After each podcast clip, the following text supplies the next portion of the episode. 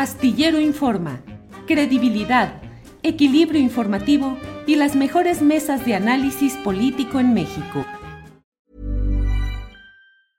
I'm Sandra, and I'm just the professional your small business was looking for. But you didn't hire me because you didn't use LinkedIn jobs. LinkedIn has professionals you can't find anywhere else, including those who aren't actively looking for a new job but might be open to the perfect role, like me. In a given month, over 70% of LinkedIn users don't visit other leading job sites. So if you're not looking on LinkedIn, you'll miss out on great candidates like Sandra. Start hiring professionals like a professional. Post your free job on linkedin.com/people today. One size fits all seems like a good idea for clothes until you try them on. Same goes for healthcare. That's why United Healthcare offers flexible, budget-friendly coverage for medical, vision, dental, and more. Learn more at uh1.com. Astillero Informa, credibilidad, equilibrio informativo y las mejores mesas de análisis político en México. Buenas tardes, Horacio. Hola, querido Julio, hola, queridos todos, buenas tardes, un gusto de estar aquí. Hola, querido público que está ya muy prendido en el chat. Gracias por, de nuevo por la invitación. Y bienvenida, Renata, bienvenida, bienvenida. Así es, Renata Torrent, a quien saludamos con mucho gusto, que está hoy como invitada especial en nuestra mesa. Renata, buenas tardes.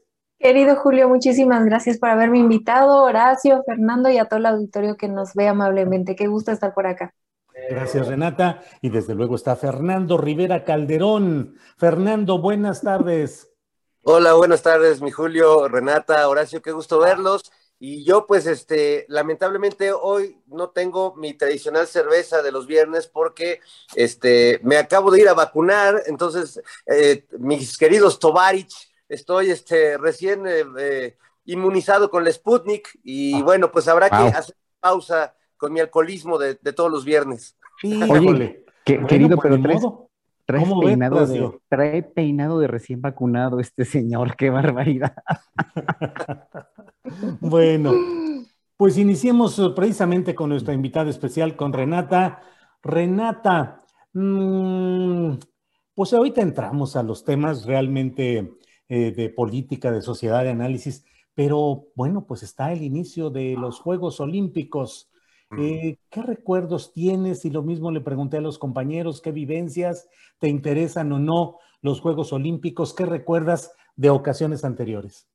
Ay, pues primero empiezo que yo soy bien futbolera, entonces el gusto que ganó México 4-1 y yo acompaño a Fernando en la abstinencia de alcohol porque estoy amamantando, entonces me tocó ver este, bueno, no lo vi, pero lo iba siguiendo porque mi bebé se estaba despertando a amamantar en la madrugada, entonces me tocó ver, digamos, aunque sea en el celular, que íbamos ganando 4-1, entonces una felicitación a la selección. Y yo cuando era chica hice gimnasia olímpica por muchísimos años, como unos ocho años de alto rendimiento, y mi sueño más grande era ir a las Olimpiadas.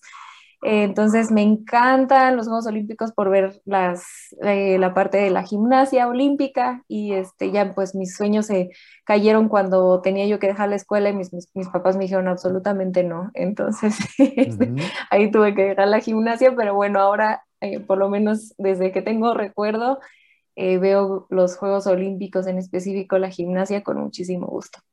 Ahora sin público o sin tanto Sí. público como usualmente. Va a ser muy peculiar, ¿no, Renata? Ver eh, las proezas, las hazañas, la batalla del ser humano por las marcas, por los récords, eh, y que no haya la, la presencia humana, que son parte de los cambios que se van dando en nuestra sociedad, Renata. Ay, se siente horrible, ¿no? También eh, lo mismo en, en el fútbol, acá en la Copa América tampoco dejaron que hubiera casi público en algunos estadios totalmente cerrados. Y yo, yo siento que no, no fue lo mismo, o sea, como que se ve y todo, pero no se siente, no se siente lo mismo, ¿no? Es parte del público, es parte de, de que estos, estos eventos eh, mundiales tengan, tengan su, su relevancia. Entonces esperemos que vengan tiempos mejores, pero bueno, todo sea porque, porque no sigamos contagiándonos.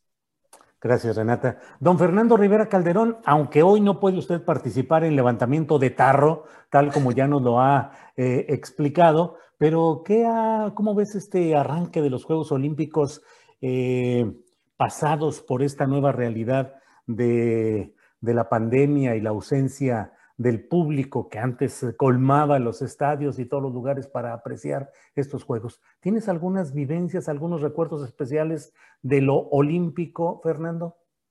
Sí, bueno, pues eh, sentimientos encontrados, como bien dice Renata, porque bueno, sí, sí emociona, es una fiesta eh, universal, una tradición este, laica que, que te guste o no, o seas experto o no en determinados deportes, siempre es muy agradable ver estas proezas humanas eh, eh, y tratar de imponer nuevas marcas y hacer, hacer todo esto. Pero sí, el, papel del público, eh, la ausencia del público, que creo que siempre en el fútbol se le considera un jugador más y creo que en cualquier disciplina ese entusiasmo, esa energía que, que imprimen, pues sí se echa mucho de menos, aunque ese público estemos eh, a lo lejos, cada quien desde nuestras pantallas, pues eso no lo sienten ni los deportistas y, a nosotros nos falta un, poco de esa emoción que conecta con los públicos que vemos, que ahora no, no estamos viendo. Y yo, bueno, pues yo tuve la fortuna de comenzar mi carrera como reportero en el periódico El Nacional.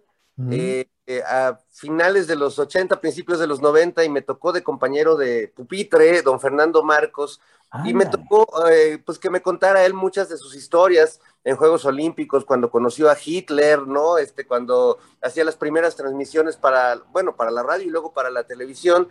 Y me tocó también entrevistar a, varios eh, medallistas olímpicos como el ratón Macías, y recuerdo mucho en particular a Joaquín Capilla, que fue este gran clavadista mexicano que eh, tuvo una crisis de conciencia, lo entrevisté y fue una entrevista complicada, él al final se, enojó conmigo, yo también era muy joven y, no, no, resistí. Eh, él tuvo una crisis de conciencia tremenda cuando se enteró que Greg Luganis, su ídolo, era, era homosexual. Ah. Él era de una homofobia terrible. Entonces él cuando se entera de esto, se retira del, del, deporte, se encierra en su casa y durante un año no se baña, no se corta la barba, vive entre sus propia suciedad porque siente que todo pierde sentido, ¿no? En, el deporte que él practicaba, su ídolo del deporte, y resulta que eh, su preferencia sexual eh, lo confrontaba. Y bueno, finalmente se casó, lo rescataron y se volvió un gran fanático religioso. Entonces yo, pues, en, la entrevista que le hice, hice un comentario así de que eh, llegué a su casa y empezó a oler azufre y todo, y no, me habló para reclamarme y a decirme que yo me iba a ir al infierno. Y, sí, creo que me excedí ya viéndolo, pero era un personaje muy interesante y cómo, pues finalmente dentro de estas historias olímpicas están todas las historias mezcladas, ¿no? Porque aquí mismo pues acabo de contar una historia de homofobia, de intolerancia, de eh, que tiene que ver con un gran medallista que fue un ejemplo para chicos y grandes durante muchos años. ¿no?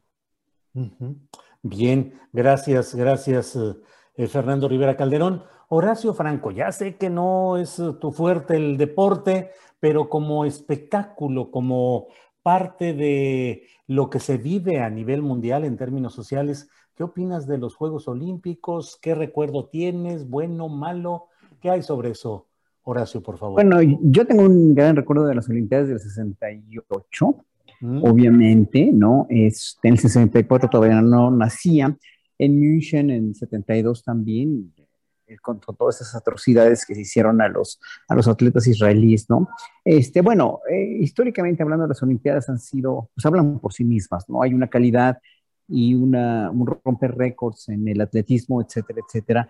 Y, bueno, pues obviamente yo no soy, yo, yo soy muy deportista, pero no, nunca he seguido en per se ningún deporte más que, pues me gusta muchísimo ver la gimnasia olímpica, me gusta muchísimo, pues eh, es muy artística, ¿no? Y, todas estas cuestiones artísticas, la natación, etcétera, etcétera, que son maravillosas, el atletismo, o sea, todo eso lo admiro muchísimo. ¿No? Pero la cuestión es que pues no soy, no soy muy consumidor de esos bienes que son un bien social, un bien deportivo, un bien, este, pues un bien mundial que pues hay que apoyar mucho más, ¿no? En ese sentido, no nada más. Lo que yo, lo que, lo que yo, lo que a mí me hizo, fíjate, curiosamente, fíjense todos, curiosamente alejarme o no ser fanático de ningún, este, de ningún deporte desde chavito, eh, me pareció muy injusto toda, la cuestión del manejo de publicidad, del manejo de dinero excesivo, de, estas injusticias, ¿no? De la sobreprotección a, muchos deportes, ¿no? Pero bueno, obviamente pues ellos sabrán, ¿no? Finalmente. Pero siempre me pareció muy terrible y muy carente el apoyo a los deportistas mexicanos y a la cuestión de que siempre comparé mucho México con un país que producía muchos, muchas más medallas como Cuba, por ejemplo, ¿no? O sea, Cuba, que es un ejemplo a seguir en la cuestión de la captación de talentos al deporte, a las artes, a las ciencias, ¿no? Y que pues sí nos llevaba de calle, ¿no? Nos sigue llevando de calle en muchos sentidos. Entonces, bueno, yo, yo siempre me fui por el lado más socio, socioeconómico, socio, social, más bien social, y, y, de la cuestión de, sí, económica de los apoyos a los deportistas, ¿no? Y, y pues hoy por hoy me parece muy triste ver auditorios vacíos, porque que si hay algo que incentiva a los artistas y a los deportistas, nos incentiva mucho pues, es ver teatros llenos, ver foros llenos. Entonces, por eso me pone un poco triste, un poco desanimado, porque cada evento que tú haces como músico o como deportista, y estoy seguro que ellos también estarán de acuerdo, pues es un evento con un ritual, un ritual. Y no es por los aplausos, no es por los gritos, no es porque si metes un bolo, no, es porque estás ahí transmitiendo lo mejor de ti en el caso de las artes o en el caso también de los deportes a un público que te está viendo y que es un evento irrepetible, único, maravillosamente místico en realidad, ¿no? Aunque haya poca gente, pero sí tiene que haber. Eso es lo, que más triste me parece. Eso es como, como, como, pues, como siempre lo he dicho, ¿no? Un evento así virtual, un concierto virtual ante un teléfono es como, pues es como el sexo virtual, ¿no?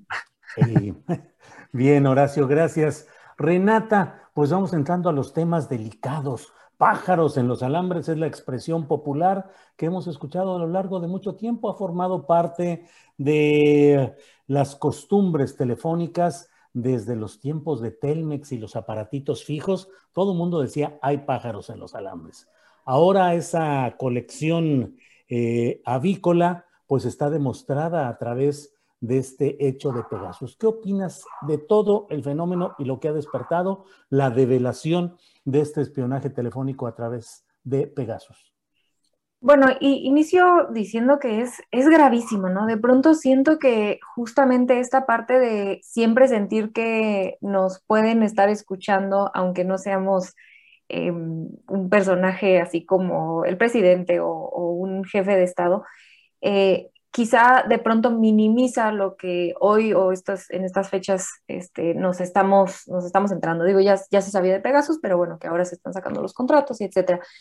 Eh, eso por un lado. Y creo que por otro lado un poco pasa esto de que como tenemos, eh, se siente muy, muy fácil que en las redes sociales, los celulares, Google y todas las búsquedas que tenemos, Em, de cierta forma están, bueno, pues Google tiene probablemente más información de la que tiene el gobierno mexicano de, todos nosotros, ¿no? Entonces, eh, de pronto creo que se confunde o se, o se minimiza lo grave de este asunto. Entonces, eh, creo que em, me gustaría a mí empezar con eh, tratar mm, de, de, dar mi opinión en, en, en poner el foco en la gravedad de lo que nos estamos enterando. No solamente fue al presidente quien sí viene diciendo que lo hace, eh, que, que, lo están espiando desde hace mucho tiempo y, mucha gente lo tomaba como loco.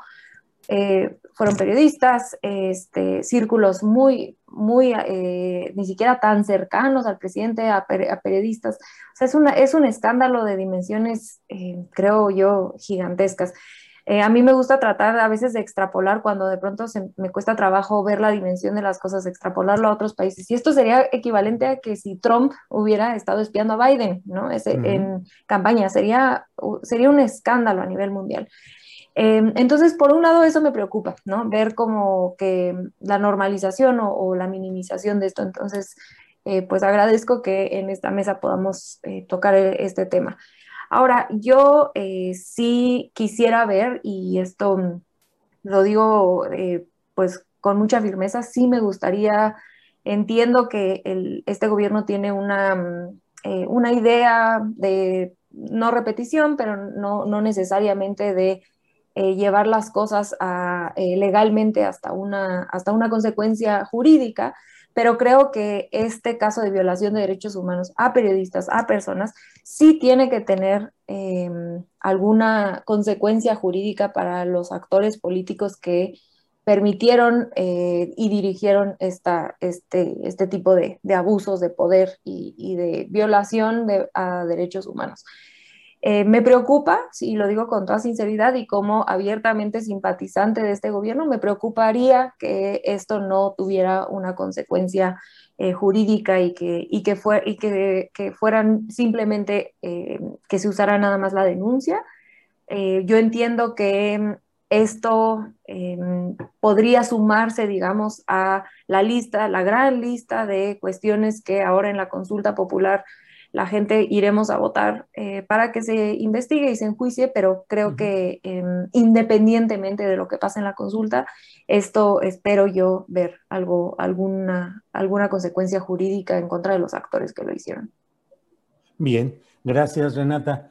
Em, Fernando Rivera Calderón, ¿qué opinar sobre este tema de Pegasus y en particular lo que nos propone como parte para la discusión Renata? De decir, bueno, ¿qué va a pasar? Solamente va a quedar en la denuncia, solo es algo eh, anecdótico. Pues yo no sé si la comparación sea exagerada, pero es como si el Watergate solo hubiera quedado en la denuncia y no en consecuencias jurídicas y políticas. ¿Qué opinas, Fernando Rivera? No, por supuesto que no se puede quedar ahí y que y creo que no no sé si deberíamos leer esto que dijo Santiago Nieto de bueno, yo no voy a denunciar me parece que tiene sentido porque e, es, la autoridad que está investigando y, la autoridad pues no, no puede ser la, la, en este caso en particular, porque él es parte de los espiados, pero sí me parece que no lo pueden echar el saco roto porque de algún modo este, este uso inmoral que se le dio durante los gobiernos anteriores a este, a este tipo de programas, pues no sabemos quién lo sigue usando. Es decir, no es algo que, ah, ya, ya se espió y bueno, como ya lo descubrimos, ya todos podemos dormir en paz, ¿no? No, eh, eh, yo creo que el gran problema es que se tiene que, profundizar eh, y en, en manos de quién o de quiénes o de qué intereses o de qué empresas han parado estos programas y otros que seguramente no conocemos, que, que están eh, y continúan seguramente haciendo estas labores de, infiltrarse en nuestros teléfonos, en nuestras computadoras, eh, recabar nuestros datos. Eh, me preocupa mucho el uso que se le da en los gobiernos de los estados, ¿no? Por ejemplo, es decir, el que este gobierno desde la presidencia no lo esté haciendo, no quiere decir que no esté sucediendo en este momento por parte de otros gobiernos o de empresarios o de otras entidades. Entonces, yo creo que es un tema que no debería dejar de preocuparnos efectivamente y que eh, entiendo que el gobierno debe tener una intención de hacer justicia y no venganza. Me queda muy claro.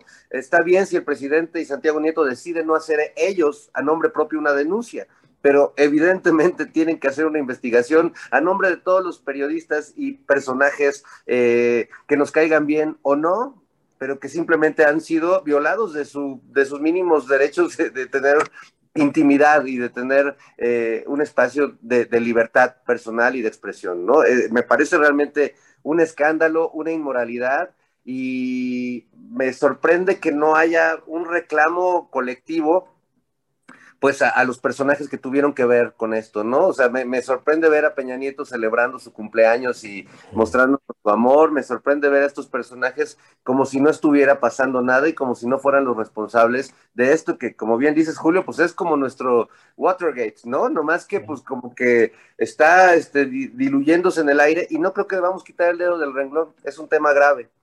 Sí, gracias Fernando. Renata Horacio Fernando, eh, recuerdo o subrayo el hecho de que cuando quieran intervenir para algún comentario, algún agregado, yo seré el hombre más feliz y más chambón, eh, hablando lo menos posible para que ustedes digan todo lo que quieran. Los invitados son ustedes, entonces cuando quieran hablar, intervenir, corregir, eh, pelearse con algún punto de vista, adelante, por favor.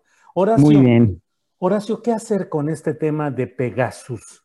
Eh, ojalá no quede como una de tantas denuncias probadas, comprobadas, con datos, con, con toda la, capacidad de influir para una sanción a quienes participaron en esto. ¿Cómo ves el tema en general de Pegasus y el riesgo de que no sea suficientemente castigado o en un descuido ni siquiera realmente castigado? ¿Qué opinas, Horacio? Pues mira, como, lo, como ya lo ven mis colegas, como lo vemos todos los ciudadanos eh, conscientes y sensibles es una aberración, es una barbaridad, es una, eh, o sea, muestra el, el, este, la decadencia absoluta, pero más decadencia de los gobiernos mexicanos pasados, que fueron quienes lo contrataron y además que a nivel mundial, México es el país que más personas tiene en, espiadas en este, con este sistema, ¿no? Eso sí da más vergüenza. O sea, eh, o sea esos, esos, primeros lugares, ser campeones en eso, en verdad da vergüenza. Da vergüenza, da asco, da, da terror,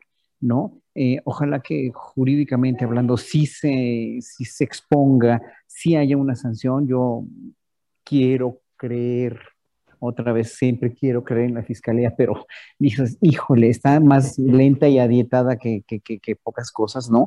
Este, pero ojalá que sí se haga una investigación, ojalá que sí, o sea, lo del cateo y todo esto que pues, se me hace casi secundario, ¿no? Porque ya pasó hace muchos años desde que Carmen lo denunció, ¿no? Desde que artículo 19 y Carmen lo, lo denunciaron. Creo que se tuvo que haber tomado acciones más inmediatas. Digo, no los iba a tomar Peñanito, obviamente, pero pues desde que entraron a, a este gobierno, yo creo que ya deberían haber eh, visto o previsto un poquito todo esto, hoy que se destapa toda esa cloaca, porque es otra cloaca de tantas que se han destapado, como la cloaca de la salud, como la cloaca de, bueno, que quieran y mande, ¿no? Entonces, bueno, ya ojalá que yo nada más lo único que quiero decir es que ojalá que les toque el castigo a los que les tengan que tocar, ¿no? O sea, sí es deplorable, es terrible, es horriblemente deprimente ver a Peña Nieto, estamos inermes, estamos otra vez como ciudadanos, nos sentimos burlados. Ese es el problema, que nos sentimos siguiendo burlados como ciudadanos de nuevo, otra vez. Y ahí va otro cloaca que se abre y, los ciudadanos, bien, gracias, burlados, ¿no? Entonces, sí, por eso, eh, obviamente, pues, sí tenemos que ponernos puntos sobre las CIES, ¿no? Y, bueno, y, y para variar un poquito del tema, nada más te quiero felicitar porque vas a ir el miércoles. Eh, se ha generado una expectativa, querido Julio, que no te puedes imaginar. O sea, una muy sana expectativa de que todo esto, yo acabo de tuitear eso hace ratito, ¿no? Retuitear el tuyo, ¿no? Diciendo que ojalá que se decante todo, que se purifique todo esto, ojalá que eh, finalmente se llegue a un feliz acuerdo como la democracia lo merece y como tú que eres una persona totalmente objetiva, totalmente de izquierda y totalmente con probidad y con solidez y con una trayectoria incólume, como lo dije también en Twitter, eh, eh, tienes que salir bien librado de esta, ¿no? Porque finalmente no es que salgas tú bien librado, es que tiene que salir la democracia bien librada, porque eres, vas a ser el primero en realidad de todos los, los, que, los que han expuesto en las, los, quién es quién, pues que va a ejercer un genuino y totalmente natural derecho de réplica. Ya ni me digas. Primero que nada, gracias por tus palabras, eh, tanto las que estás expresando aquí como las que has expresado en Twitter, en las redes sociales. Eh, por un lado, formalmente, muchas gracias. no eh, tienes nada que agradecer. Y por otro lado, en lo personal, pues híjole, qué carga y qué, qué responsabilidad esto, pero lo haremos con, con responsabilidad, con prudencia, sin buscar ser ni el espectáculo ni la noticia creo que va a ser muy importante, como lo he dicho, que se ponga sobre la mesa del análisis nacional lo que está sucediendo en San Luis Potosí respecto a la Sierra de San Miguelito y que queden claras las cosas sin mayor búsqueda, como siempre lo he dicho. El periodismo que yo hago no es de gritos y sombrerazos, ni es de escándalo, ni de amarillismo, sino que trato de ser lo más riguroso. Entonces, pues ahí vamos. Gracias. Ahí te vamos a acompañar el miércoles. Exacto. Oye, yo, creo que, yo, creo que, la Desde casa, pero sí. La mañanera va a estar, pero repleta, no va a caber la gente en, en, el, en el, este, en las, este, ¿cómo se llaman? Las estadísticas de, de YouTube y de todas las pues, emisoras. Pues sí, lo único malo para mí es que yo soy nocturno y levantarme a las 4 de la mañana es horrible, pero en fin, estaré, estaremos ahí. Pero bueno, eh, vas a ver el México-Francia y este, ya te levantas, este, madrugas, ponte. Oye, pero yo sí creo, Julio, más allá de también eh, mandarte, como siempre, toda mi solidaridad y un abrazo, yo creo que este es un ejercicio bien interesante que ojalá se repitiera, no en el sentido de, de esta confrontación por parte de, de, de, este espacio de la mañanera, de señalar, pero sí me parece interesante que tú te presentes y se confronten esos datos y, se dé un diálogo donde lo que ha habido es algo parecido como un ataque porque nunca hay réplica. Es decir, el presidente puede hablar de Carlos Loretti Broso, por ejemplo, y ellos jamás, me parece, se van a parar en una mañanera a rebatir con argumentos. Saben que tienen un espacio desde donde pueden aventar bombas todo el tiempo y que van a ser masivamente compartidas por, quienes no son simpatizantes del régimen. En tu caso, me parece que ojalá este ejercicio fuera más frecuente. evidentemente que el, gobierno si va a poner, ponerse a develar verdades y mentiras, que haga bien su trabajo. Yo creo que, sí me parece importante que desmienta la cantidad increíble de mentiras que, se difunden en, las, en, en, los medios de comunicación por muchos periodistas muy renombrados, pero también creo que debe haber respeto al trabajo de los periodistas que están haciendo bien su trabajo. Y yo tengo la, optimista esperanza de que este ejercicio que vas a inaugurar eh, va, va a ser no solo muy taquillero, como dice Horacio, sino que además va a ser muy sano en términos de, de, de utilizar el espacio de la mañanera, no solo para el, discurso del presidente y la agenda del presidente, sino para rebatir y confrontar información sobre además un Estado que ha sido depredado por, por las mineras y por los intereses privados, siempre de la mano de los gobernadores, ¿no? A mí el tema de hacerlo en San Pedro me dejó una terrible lección de las cosas que pueden suceder en San Luis Potosí y creo que este tema no es menor y vale mucho la pena y creo que está padre que se debata ahora sí que ante los ojos de todo el mundo, Julio. Así que mi abrazo y, y vamos. Y ya, y ya nada más me meto un segundo. Además, em, creo que esto puede traer más rigor a... Yo soy, yo, yo soy de las que creo que el ejercicio del quién es quién de las noticias falsas es es correcto, tengo muchas críticas en la forma en la que se ha hecho, pero, pero creo que el ejercicio, la idea de cómo combatir las, las noticias falsas está bien hecho, eh, pero una de mis críticas es que ha faltado muchísimo rigor, y lo digo con todo respeto, y, este ejercicio que tú vas a hacer, eh, a inaugurar, como, como ya decía Fernando y Horacio, em, ojalá que permita que este espacio se construya de, eh, de, de, una manera mucho más, más cuidadosa y más seria sí, quiero decir algo, quiero decir algo, Julio. Fíjate que aquí los comentarios del público, que estoy con este otro teléfono, eh, chateando con la gente, este, y estoy leyendo los comentarios, hay una gran solidaridad, una gran, gran solidaridad mayoritaria de que no estás solo y de que la gente te apoya mucho. Nada más hay uno, uno que otro comentario donde dice que, que por qué te enfrentas al presidente, yo estoy, yo estoy con el presidente. A ver, yo también estoy con el presidente, los cuatro estamos con el presidente, es lo que no ha entendido la gente, no entiende la gente que defiende a ultranza todo lo que hace el presidente o el gobierno. No es defender a ultranza y sin razón. Estamos siendo, hemos sido víctimas de, un, de, gobiernos que han manipulado la, realidad mexicana y que han manipulado la educación, la mente, la, la, la alimentación, la chatarrización de la cultura, entonces la culturización, la educación, lo han manipulado por 50 o más años. Eso ya lo sabemos. Hoy por hoy que tenemos la oportunidad de desarrollar una mentalidad crítica, con estos elementos que apenas están forjando con la 4T, tenemos que ser muy, muy, este, muy, no ver las cosas en blanco y negro, nada más, ¿no? No ver las cosas o de un lado o de otro respaldamos un cambio de gobierno, respaldamos un cambio de timón, respaldamos una cuarta transformación, pero no por eso vamos a estar contentos con todo lo que se haga, porque entonces vamos a ser rehenes otra vez de, de, de, de lo mismo, ¿no? Finalmente, pero al contrario. Entonces, en ese sentido, nosotros cuatro que estamos aquí, que somos gente de izquierda, que somos gente razonable, pensante, que estamos, que estamos, somos gente apasionada también. Yo soy muy apasionado y yo adoro cómo habla López Obrador en las mañanas. Yo me las he hecho todas, todos los días me las he hecho completitas.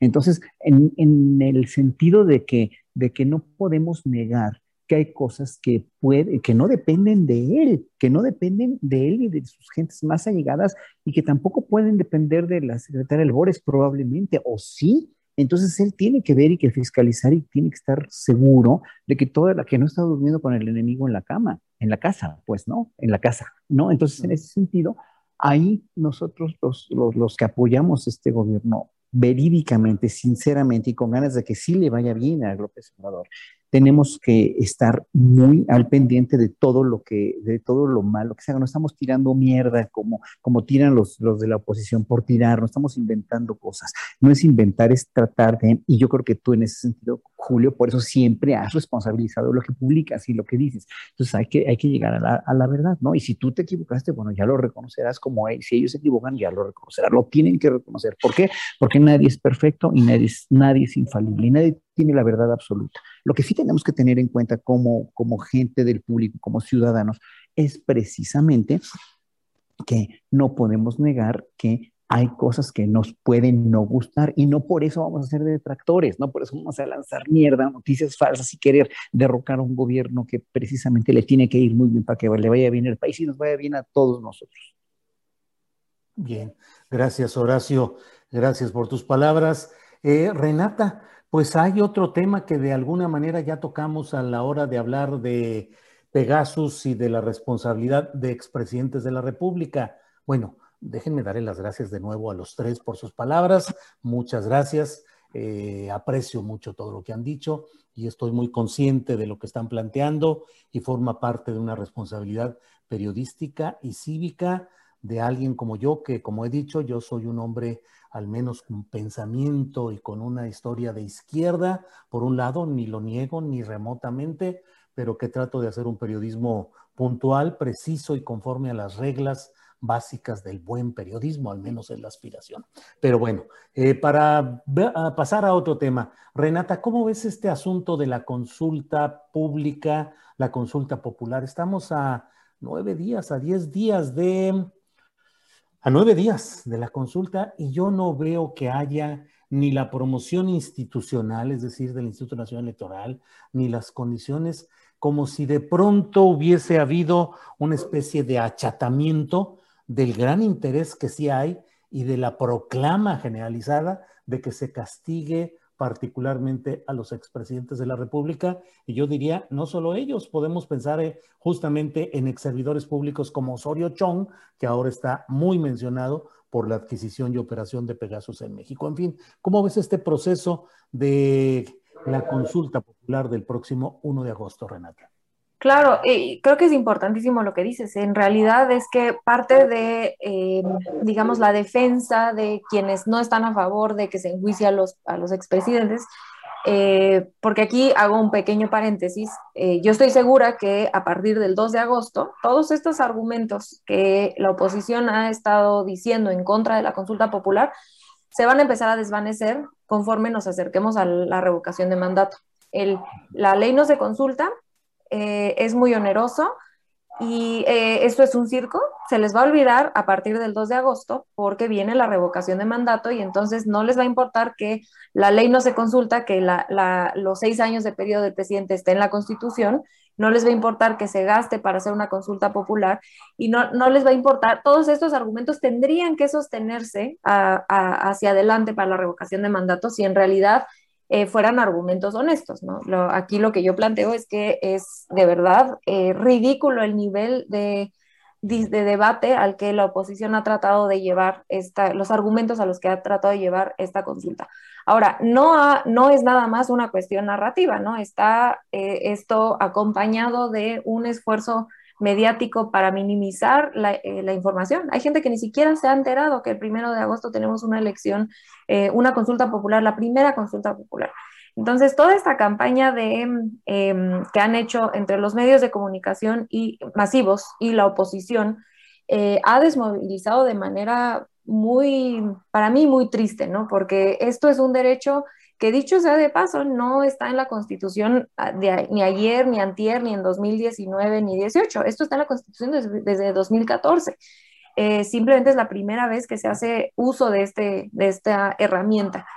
Y em, a mí siempre me gusta usar los espacios de, para hablar de, este, de la consulta, para tratar de, digamos, de, tumbar estas, estas ideas de que la ley no se consulta.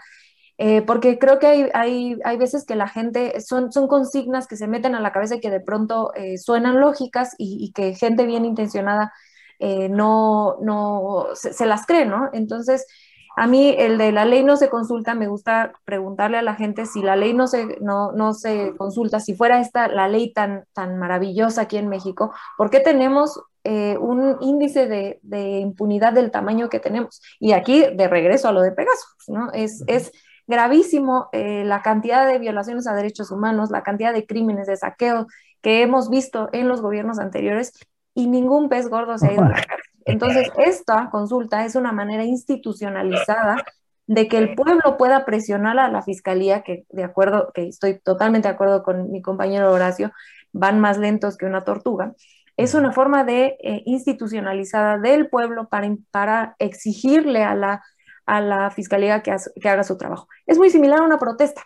Nada más que es una, es una protesta institucionalizada. Entonces me, me preocupa esta, esta baile eh, coordinado de la oposición y los medios de tratar de desmovilizar y me parece profundamente antidemocrático lo que están haciendo, ¿no? Ya quisiera ver que nosotros estuviéramos diciendo, echando para abajo o llamando a la desmovilización de un ejercicio que está además haciendo el INE. Ya quisiera, y, y diciendo que la Suprema Corte hizo una mala pregunta. Si fuera de este lado, estarían llamando miren, son antidemocráticos, no sé qué, pero, pero realmente se están portando de una manera profundamente antidemocrática. Gracias, Renata. Fernando Rivera Calderón, ¿qué opinas del ambiente y del curso eh, rumbo a esta eh, consulta popular del próximo 1 de agosto? A lot can happen in three years, like a chatbot may be your new best friend. But what won't change? Needing health insurance. United Healthcare Tri Term Medical Plans, underwritten by Golden Rule Insurance Company, offer flexible, budget friendly coverage that lasts nearly three years in some states. Learn more at uh1.com. Hiring for your small business? If you're not looking for professionals on LinkedIn, you're looking in the wrong place. That's like looking for your car keys in a fish tank. LinkedIn helps you hire professionals you can't find anywhere else, even those who aren't actively searching for a new job but might be open to the perfect role. In a given month, over 70% of LinkedIn users don't even visit other leading job sites. So start looking in the right place. With LinkedIn, you can hire professionals like a professional. Post your free job on linkedin.com slash people today.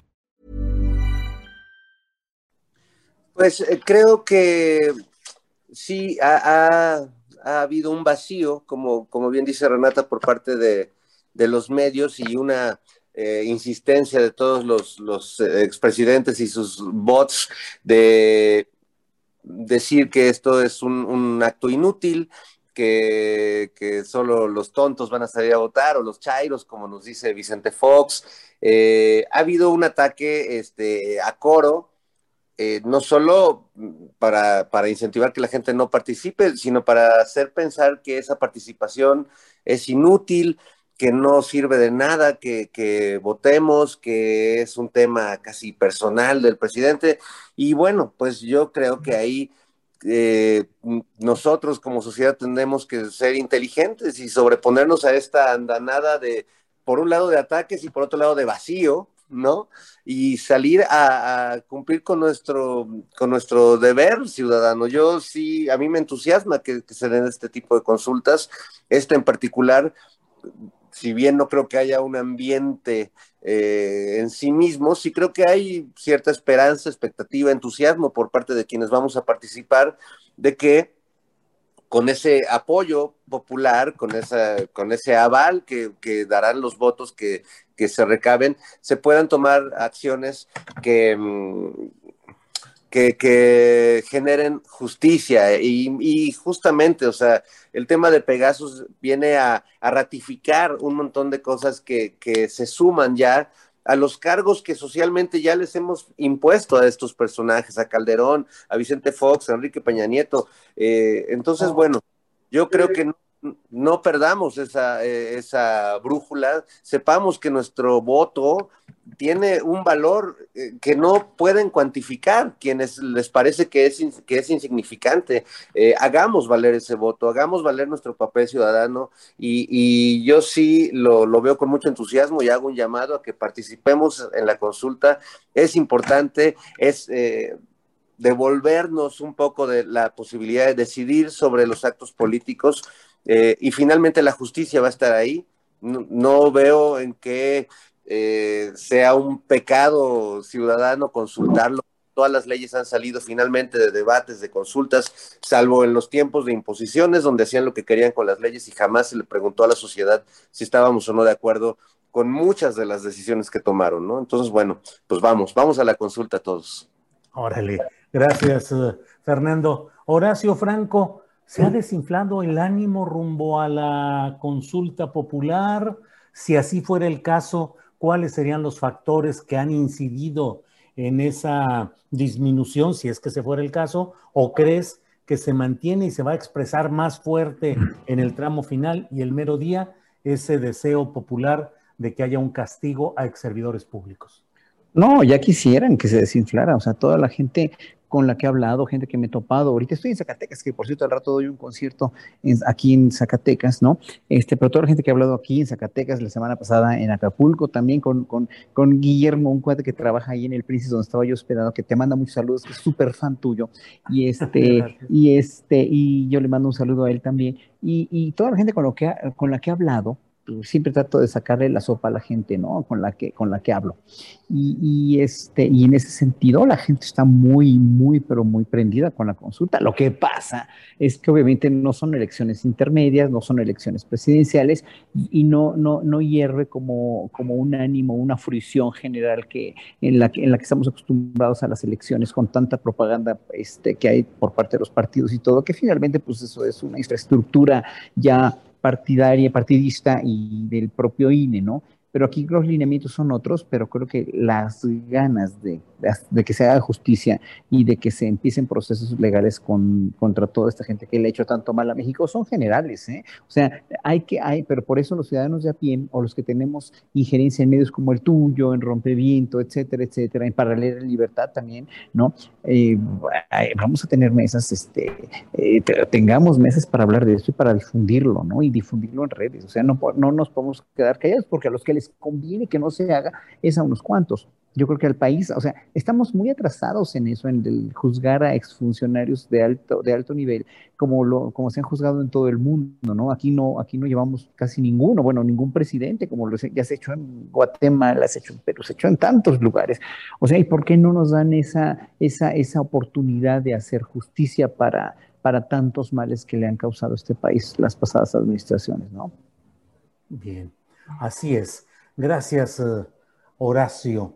Eh, Renata, pues estamos en estos temas que implican al Instituto Nacional Electoral y ayer inició una sesión a las 11 de la mañana que terminó hoy a las 3 de la mañana, una sesión amplia en la cual el asunto más llamativo fue el relacionado con, la, con el dinero utilizado para las campañas electorales, para los procesos que implican en muchos casos la movilización de personal, el pago de servicios, de bienes, en fin.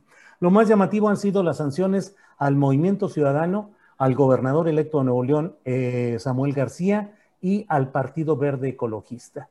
¿Qué piensas de este tipo de eh, decisiones? ¿Son profundas? ¿Son cíclicas? Hay quienes dicen con un gran cinismo que todo lo que en política se puede comprar con dinero resulta barato y puede ser una buena inversión violar la ley, pagar multas, pero quedarte finalmente con los cargos sexenales o trianuales que te van a dar un montón de dinero de negocios y de prebendas. ¿Cuál es tu opinión, Renata? Totalmente. Y si me permites, antes de meterme a criticar, o bueno, a dar mi opinión sobre el INE de ese lado, nada más hago una pequeña eh, crítica también de la, de la consulta que a mí me gustaría, y muy breve, sí me gustaría ver que así como el INE se colgó la medalla de la gran participación que tuvimos en, las elecciones intermedias ahora el 6 de junio, eh, vaya a tomar responsabilidad en ese mismo sentido ahora con la consulta popular, ¿no? Porque si se, se, congratuló de haber traído a votar a mucha gente y de tener una gran eh, jornada electoral el, pasado 6 de junio, pues entonces eh, eh, implícitamente están aceptando su responsabilidad como eh, actores principales en llamar a votar y esto es su trabajo, ¿no? No es algo que inventó el presidente, es algo que pasó por la Suprema Corte. Entonces, bueno, dejando ese tema al lado, nuevamente me, no, no, no me encanta la la manera en la que el INE resuelve sus cosas y no porque no me gusten las, las multas que le pusieron tanto a Samuel García como al Verde, ¿no? Creo que qué bueno que se las hayan puesto. Eh, fue cínico lo que hizo el Partido Verde antes de una vergüenza, o lo que hizo con los influencers justo antes de la elección.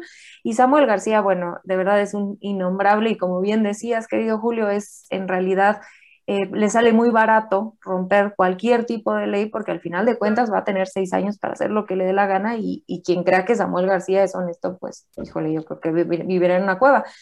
Em, entonces, lo que a mí em, me parece un poco extraño es esta diferencia tan, tan fuerte en la manera en la que se ha tratado a diferentes candidatos. Em, como y aquí hago un gigante paréntesis, yo he sido crítica muy fuerte de la candidatura de Félix Salgado Macedonio. No estoy aquí para defenderlo en lo más mínimo, jamás en la vida lo haría.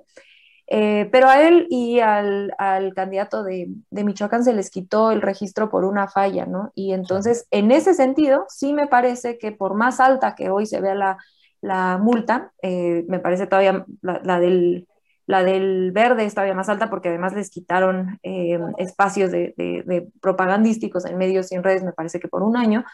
Em, no es comparable con que te quiten una candidatura, ¿no? La, multa que le están poniendo a Samuel García, como tú dices, para él son cacahuates, porque va a hacer negocios millonarios y se ve que trae un aparato financiador eh, muy fuerte atrás de él, entonces claramente no le va a importar pagar ese, ese, esa multa, ¿no? Entonces, esas diferencias que de pronto hace el INE que parecen muy Em, extrañas de entender este, y que parecen que están atendiendo a una cuestión política más allá de una, una acción de procedimiento, pues em, me parecen extrañas, por decirlo menos. No sé qué piensen mis compañeros. Bien, Renata, gracias. Eh, Fernando Rivera Calderón, ¿qué opinas de estas eh, sanciones del INE, particularmente a Movimiento Ciudadano, al... Eh, gobernador electo Samuel García y al Partido Verde. ¿Qué opinas de ello? Y si acaso, pues pagar, pagar y pagar. Se ha vuelto además, el Partido Verde lo ha hecho frecuentemente, paga con toda, ya de manera rutinaria paga sus multas porque sabe que el resultado va a ser mucho más jugoso de lo que tenga que pagar por esas multas. En fin, ¿qué opinas, Fernando?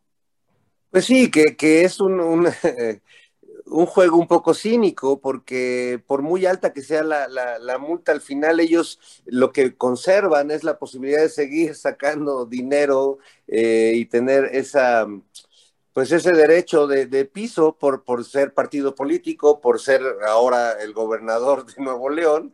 Entonces, pues sí, eh, como, bien decías al inicio, Julio, pues eh, en política pagar esas multas les sale barato. Eh, y porque además, o sea, estamos viendo que los del Partido Verde ya están diciendo, bueno, pues, es que nosotros ni les pagamos, quién sabe, creo que tenemos mucha gente que nos quiere como partido y seguro alguien le pagó a los influencers para que, para que hablaran a favor de nosotros, ¿no? Entonces, eh, ya, ya es eh, demasiado descarado el cinismo, eh, siempre lo hacen, ¿no? No es, como, como bien dices, no es la primera vez que, que actúan de este modo, pasándose las multas por el arco del triunfo. Y el INE, pues en esta cosa, este, es, es como me recuerda al, juez de Tres Patines de la tremenda corte, ¿no? Ya no sabe uno con qué nos va a salir. o sea, la verdad es que con la vara que mide una cosa no es la misma con la que mide otra cosa, y si bien nadie va a estar en desacuerdo en que estas multas al Verde y a, Samuel García y a, a, su esposa Fosfo Fosfo, este, nos parece que son, que son no sé si correctas, yo, yo creo que tendría que ser multas más altas para que por lo menos sí les duela, ¿no? Económicamente. Eh, lo malo es que en el caso de, del gobernador electo de Nuevo León, pues ya son multas que ya ni siquiera yo creo que va a pagar él, ¿no? Ya van a cargo del, erario del Estado o van a cargo del presupuesto del partido. Y bueno, pues creo que sí habría que repensar en ese sentido, ¿qué, ¿qué, caso tiene estar generando estas multas cuando el comportamiento de estos actores va a seguir siendo el mismo y no se pone freno a esa, a esa, a esas prácticas, ¿no? Le sigue saliendo barato, entonces yo creo que a lo mejor tendría que haber eh, algún tipo de reprimenda distinta, un poco como lo que nos pasó a los automovilistas, ¿no? Eh, cuando pagar una multa económica pues salía barato para cualquiera que se tomaba unas copas, pues llegó el alcoholímetro a poner orden, ¿no? Y ahí sí eh, se redujo la cantidad de personas que cometían esa falta. Yo creo que habría que, ser un poco más enérgicos y menos, eh, caer menos en la simulación, como me parece que lo hace de repente el Instituto Nacional Electoral. Bien, gracias, Fernando. Eh, Horacio, pues evoca Fernando Rivera Calderón aquella, la tremenda corte con Tres Patines, José Candelario Tres Patines, aquel juez implacable, Aníbal, Aníbal de Mar, creo que se llamaba, la señora Nananina. Y bueno, pues a veces pareciera que estamos de veras con una tremenda corte en el ambiente electoral, con las decisiones del INE, que castiga e impide, como bien lo ha dicho desde mi punto de vista Renata, impide a Raúl Morón en Michoacán y a Félix Salgado Macedonio, independientemente, como también lo dijo Renata, de lo que pensemos respecto a su conducta, y en fin, eh, en, Guerrero, y en cambio a estos, uh, a, este gobernador electo eh, simplemente se le impone una sanción pues muy aparatosa, decenas de millones de pesos, pero finalmente se le deja en el cargo. En fin, ¿qué piensas de esta tremenda corte electoral, Horacio? Pues que es tan barroca como el México barroco, o sea, lo barroco, el término barroco eh, se, refiere precisamente a una perla que se llamaba barrueco, en, eh, una que se pesca en Portugal, que es una perla que no tiene forma redonda, sino irregular, por eso se llama barroco. Por eso decimos, dicen que los mexicanos somos muy barrocos en ese sentido, muy irregulares. Esta irregularidad de, de dictámenes, esa irregularidad y pues ocasionalidad de pues ahora sí que como nos convenga o como lo decidamos sin tener una línea crítica de pensamiento congruente desde hace muchos años, pues evidentemente hace que los ciudadanos desconfiemos, ¿no? Tan fácil como eso, no, no, hay más allá, o sea, ahora sí que no hay más allá como la mesa del más allá, no hay más allá que ver, no hay más allá que ver, esto es una cuestión de, o sea, ¿por qué no fueron parejos? ¿Por qué quitaron estas candidaturas de Morena, independientemente de todo lo que dijiste, ¿no? Que, que, que, que bien estamos de acuerdo o no, pero ¿por qué ahora sí, no? Y, finalmente, bueno, pues es, es, que bueno que multaron a este hombre, qué malo que él seguramente no las va a pagar de su bolsillo, las va a pagar el partido. Además, la, la más aparatosa fue a Movimiento Ciudadano. Pues ellos tienen dinero, tienen mucho de dónde, de dónde pagarla. Y eso lo único que me hace es, realmente otra vez volver, e incluso con el Partido Verde, a de veras no creer en ningún partido. ¿eh? O sea, en verdad, en verdad, no, no, no, no, no afiliarme a ningún partido. Yo creo que, que pese a que Morena eh, empezó no siendo un partido, sino un movimiento, Morena se fue, se está convirtiendo o tiene el gran riesgo de convertirse en un partido como los tradicionales si no se pone las pilas rápido, urgentemente. O sea, esto los tres años que quedan de gobierno, tienen que entender que son la única esperanza si es un movimiento de regeneración. Empezó como un movimiento de regeneración y es la única esperanza que tenemos los mexicanos para poder seguir adelante con una transformación. Es el único partido que la tiene. Todos los demás, en todos los demás, pues no creemos, por muy gente brillantísima como Patricia Mercado, que esté en Movimiento Ciudadano, o gente muy brillante que, hay en el PRI, no, en el PAN, no, que, que no, lo, no, no, lo dudo que los tengan, pero que en un momento dado ya estos partidos están más prestigiados que nada, ¿no? no o sea, los únicos que los quieren son sus, seguidores, pero en realidad México sí no necesita ya de partidos políticos, sino de un movimiento.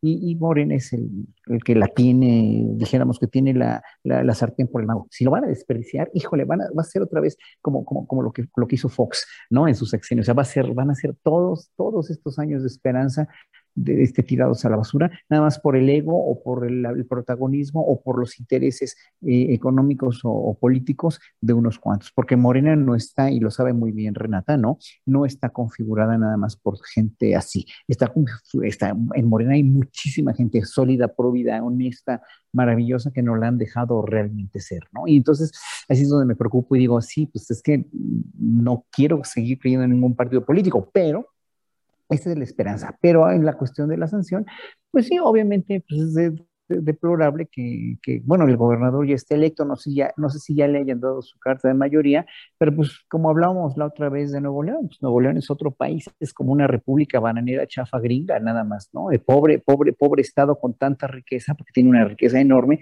pero tiene una educación cívica y política realmente muy lamentable a nivel global, ¿no? A nivel de estado es un estado con gente maravillosa que ha querido hacer proyectos culturales de primera, pero que nunca ha podido. Yo conozco mucha gente que, que, que, que en verdad está eh, viviendo allá y que siempre se jala los pelos tratando de hacer cosas y proyectos para cambiar la mentalidad, para cambiar la cuestión, de este, porque es muy diferente Nuevo León a otros estados. Es un estado maravillosamente industrioso, maravillosamente progresista en muchos sentidos, pero en otro tiene una deplorable, terrible influencia norteamericana que pues sí afecta mucho a la cuestión colectiva ¿no? Y por eso, pues por eso ganó este señor nada más, ¿no? Por, por, por esa razón. Claro.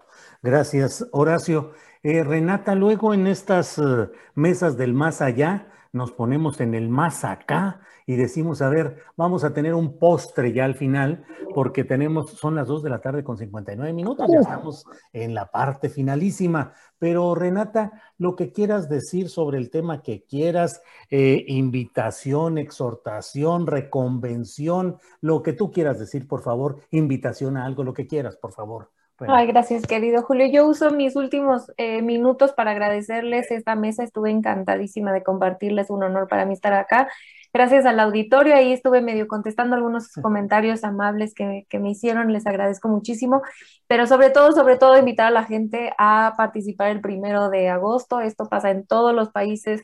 Este tipo de ejercicios eh, suceden en democracias eh, a las que volteamos a ver de repente como democracias que queremos convertirnos entonces no se dejen engañar por ese discurso desmovilizador, es nuestro derecho, está en la Constitución, es una ley que, eh, un derecho adquirido que no podemos dejar y que sea el primero de muchos, no se les olvide. Ya guarden su INE para que no la pierdan, yo ya la escondí para que no se me vaya a salir y eh, pues todos a la calle el primero de agosto.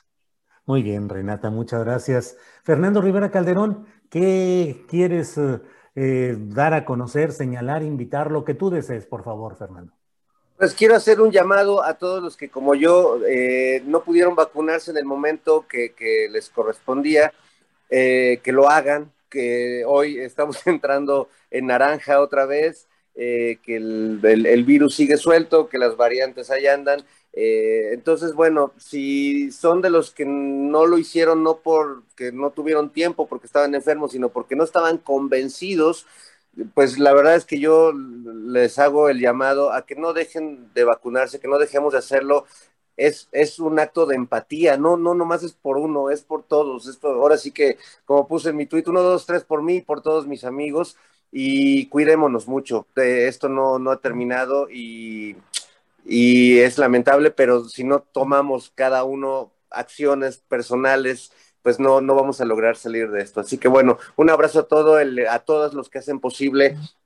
Agradecía hace rato a todo el equipo de, de, salud, de la Guardia Nacional que hacen posible esto. Ya en Twitter varios me pusieron, de nada, te pagué la vacuna con mis impuestos. Pues gracias a todos también, gracias a los que sienten que, nos este, pagan la vida, a los chairos mugrosos que no trabajamos. Muchas gracias. Gracias, Fernando, muchas gracias. Espero que el próximo, en el próximo programa ya puedas estar eh, con tu cerveza o con alguna bebida espirituosa, les dicen. Y aquí estamos en los espíritus del más allá. Horacio, por favor, lo que quieras decir al final de este programa ya para cerrar. Pues me voy, eh, me, voy con un gran sabor de boca. Gracias por, haber invitado a Renata, quien admiro desde, hace mucho, ¿no? Y, por este, bueno, pues nada más te deseo lo mejor de, lo mejor para el miércoles que entra. Vamos a estar ahí en primera fila, ¿no? En primera fila viendo la mañanera en vivo, pero este, eh, hay que decirles a los que se congratulan, porque hay muchos que, han puesto en Twitter, ¿no? Eh, tweets donde, donde, donde dicen que qué bueno para la derecha que están dividiendo a la gente o que se está dividiendo a la gente que, que estamos en la izquierda, ¿no? Eh, incluso ha habido debates muy serio sobre tu caso, ¿no? Este, eh, hoy vi, este, uno, con Vicente Serrano, ¿no? Eh, y, bueno, en, ese sentido, la cuestión de la, de la, este, de tu probidad y de tu consistencia como periodistas, como periodista y como figura pública, no tiene por qué dividir a la izquierda, no tiene por qué ser este, eh, no tiene por qué ser, un determinante para que la izquierda esté peleada, ¿Qué es lo que quiere la derecha en realidad. ¿no? O sea, no hay que darles el gusto, y no hay que darles el gusto, y el presidente lo debe saber, y lo tiene que saber también. O sea, porque si la aparente saña con la que te expusieron el miércoles, que yo estaba con el ojo cuadrado, eh, eh, bueno, obedeció algo, que también debemos saber qué es, si fue por inexperiencia o si fue porque no saben quién eres o si fue porque finalmente no. Pero, pero, pero, bueno, todos los que te seguimos, te queremos y te respaldamos, sabemos precisamente, pues obviamente, cuáles son tus cualidades y cuál es tu trayectoria periodística larga, ¿no? Durante tantos, tantos, tantos años, ¿no? Entonces, bueno, finalmente yo no voy a decir nada más que, que ojalá que te vaya muy bien, pero muy bien. Tú te pintas solo, como otros grandes periodistas en México también se pintan solos, y pues vas a ser el primero en romper una larga espera del derecho de réplica para, para con el presidente, ¿no? De, de, por sí, pues ya había habido algunas, como la de Denis Dresser, como la de, o que fueron, que fueron a, a realmente, son pro, gente prominente en el medio, ¿no? Este, este otro de Univisión, este... Jorge Ramos. Jorge Ramos, Jorge Ramos, que es un periodista muy respetado también, ¿no? Y muy inteligente, que, o sea, obviamente, pero ahí no fueron a ejercer un derecho de réplica y tú sí lo vas a ejercer. Yo creo que tienes todas las las buenas vibras de nosotros y del público para poder hacer fehaciente el hecho de que la izquierda o la gente que apoyamos al observador no estamos denostándolo por denostar, no estamos, no, no están, no están, este, no están haciéndole ver algunas cosas que nos enteramos y que siguen pasando en México, que están muy mal, que no dependen de él, no dependen ni de sus allegados, no dependen de nadie, más que de la gente que está ahí corrompiendo, que sigue habiendo mucha corrupción y la seguirá habiendo eh, muchos años más hasta que no cambie esto sustancial y orgánicamente, pero que pues no estamos, no estás ahí tú para, para, para, este, para denostar a lo tonto, ¿no?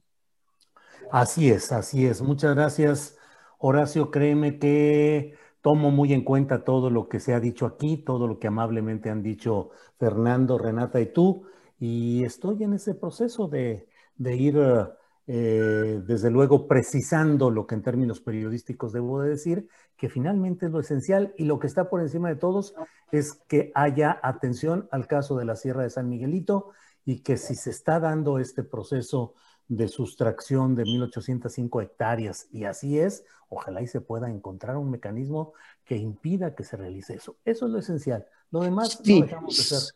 Sí, pero yo te quiero aconsejar algo también, que es algo que tú tienes mucho y que quizás no, no, la gente no lo entienda tampoco y no lo considere necesario. Sí, términos periodísticos, pero también términos humanos, que es muy importante, porque la, la, cuestión de, de, la condición humana es lo que está haciendo que precisamente la izquierda se divide. Mira, el debate que te, te digo fue entre Ricardo Sevilla y Julio Cerroa. ¿No? Y, los dos tenían, en cierto sentido, bueno, tenían razón, fue un debate muy sano, finalmente, fue un debate de dos gentes que respeto mucho con el mismo Vicente Serrano, que, que, que, que, este, que finalmente, sí, no es, no es justo para la izquierda, no es justo para los periodistas como ellos, pensantes o sensibles a la realidad nacional, que esto se convierta en un ir en contra de uno o de otro, y de, de nosotros mismos, ¿no? No tiene caso porque precisamente divide y vencerás, ¿no? Entonces también es importante la cuestión humana, también, periodística sí, al 100% puntual, pero también humana. Tú eres una gente próvida, sólida y muy humana. Muchas gracias, muchas gracias.